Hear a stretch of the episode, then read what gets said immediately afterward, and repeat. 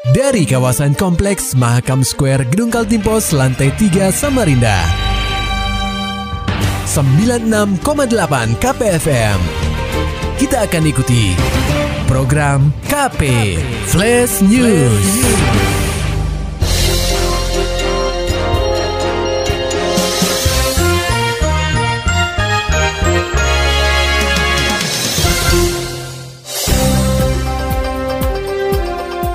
Anda sedang menyimak program KP Flash News bersama saya Agung Pratama.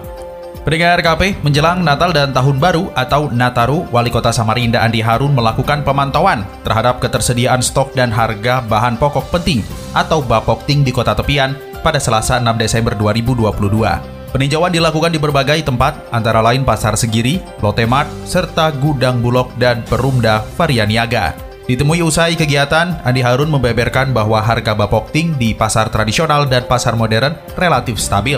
Bahkan untuk tingkat distributor, stok bahan pokok seperti beras, daging, serta ayam masih tercukupi menjelang Nataru dan setelahnya. Satu hal yang sangat uh, mem membahagiakan kita hari ini, membuat kita semua tenang, bahwa untuk Natal dan Tahun Baru, bahkan setelahnya, kita memiliki keadaan baik beras maupun bahan makanan pokok penting lainnya juga, eh, stoknya aman dan harga stabil. Termasuk tadi soal ikan ya. Eh, relatif harganya stabil. Melihat hasil tersebut secara tidak langsung Pemkot Samarinda mampu mempertahankan bahkan mengendalikan inflasi sesuai instruksi dari Presiden RI Joko Widodo. Walau masih terpantau aman, Andi Harun menekankan kepada jajarannya agar terus memantau harga bahan pokok terutama saat mendekati Nataru. Karena biasanya harga bahan pangan mulai mengalami gejolak ketika mendekati hari besar keagamaan, sehingga perlu ada pemantauan secara terus-menerus dari seluruh pemangku kepentingan. Tidak selamanya seperti itu. Kalau menjelang Natal, Tahun Baru atau Hari Raya termasuk Ramadan, ada terjadi kenaikan di antara beberapa bahan makanan pokok, itu bukan karena adanya Hari Raya atau adanya Natal dan sebagainya tetapi karena keterbatasan stok. Nah, makanya tadi kan bukan cuma kita cek harga, kita ngecek juga mengecek juga stok. Kalau stoknya cukup, maka sesuai dengan hukum ekonomi tidak akan mungkin kecil kemungkinan akan terjadi kenaikan harga.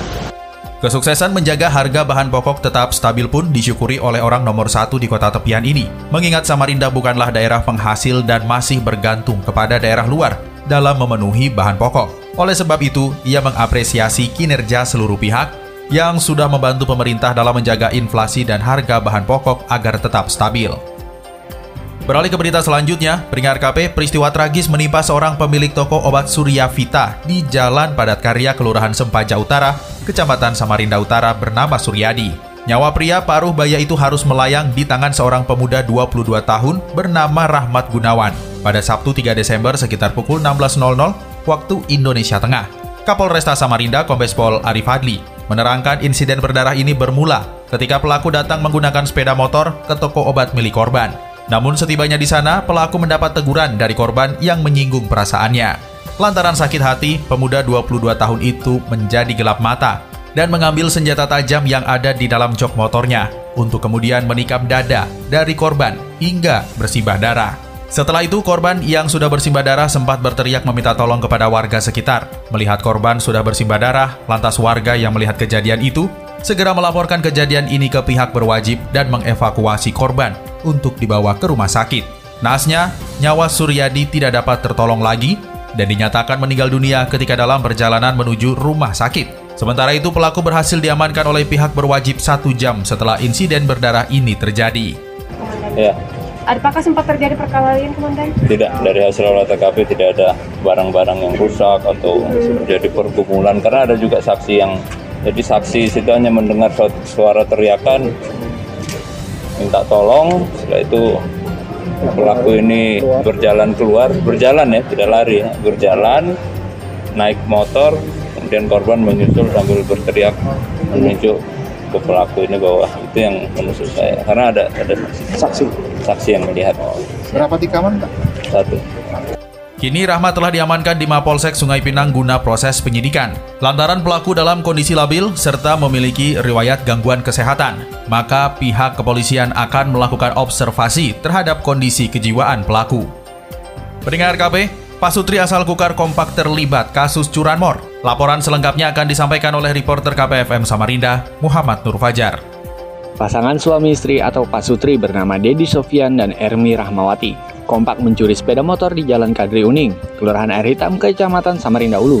Tepatnya di parkiran sebuah distro pada Jumat 25 November lalu. Sepeda motor tersebut diketahui terparkir dengan kunci kontak yang masih menempel. Sialnya, Ternyata aksi Pak Sutri ini sempat viral karena terekam kamera pengawas di distro itu. Wakapolresta Samarinda, AKBP Eko Budiarto mengatakan, sang pria berperan sebagai eksekutor yang membawa kabur sepeda motor Honda Vario berwarna merah yang kebetulan kuncinya masih menempel. Sementara sang istri memantau kondisi sekitar agar tidak mudah terdeteksi.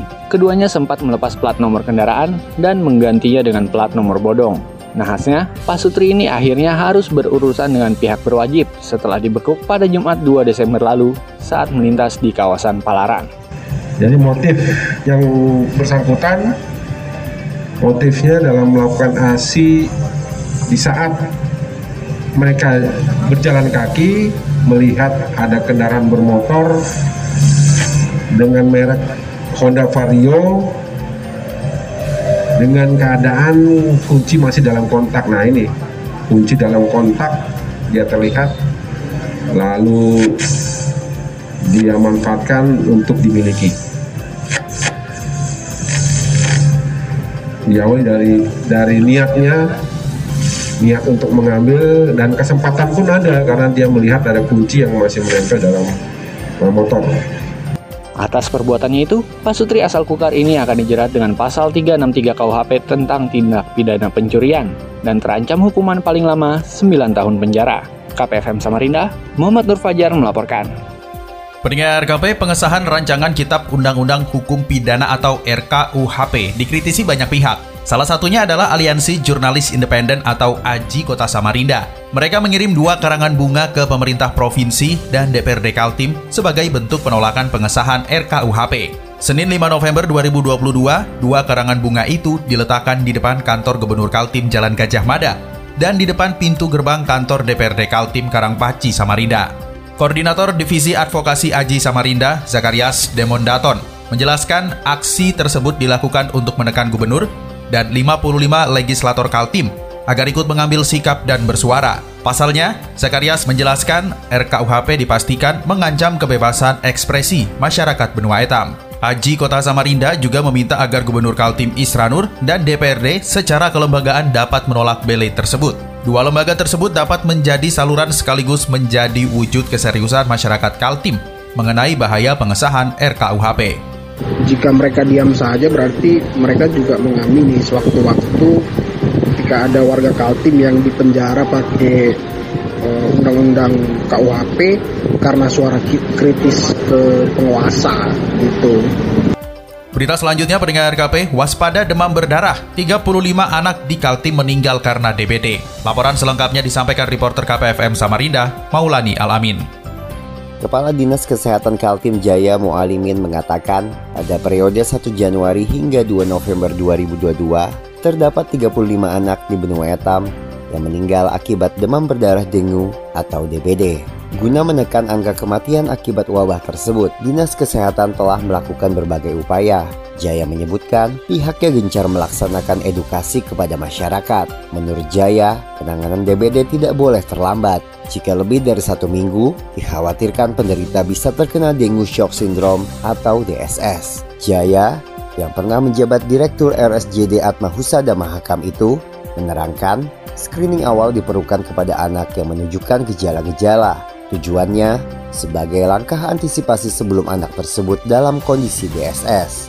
Tapi alhamdulillah setelah kita lakukan beberapa upaya di November ini uh, setiap minggu sudah tidak ada lagi uh, yang meninggal. Biasanya dua, satu, ya, sampai di dengan tim tuh Pak ya? Iya, November ini sudah 35 anak DPD yang meninggal.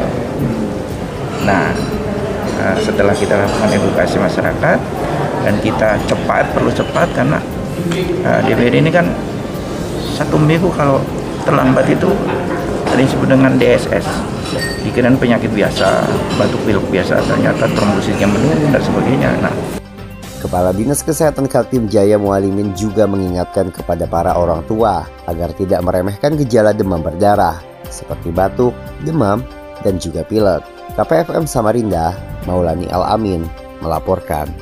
Maulani Alamin, Muhammad Nur Fajar, KPFM Samarinda. Serta dapatkan berita-berita selengkapnya di www.968kpfm.co.id. Demikian tadi telah kita simak rangkaian berita-berita yang terangkum dalam program KP Flash News. Persembahan dari 96,8 KPFM. Terima kasih dan sampai jumpa.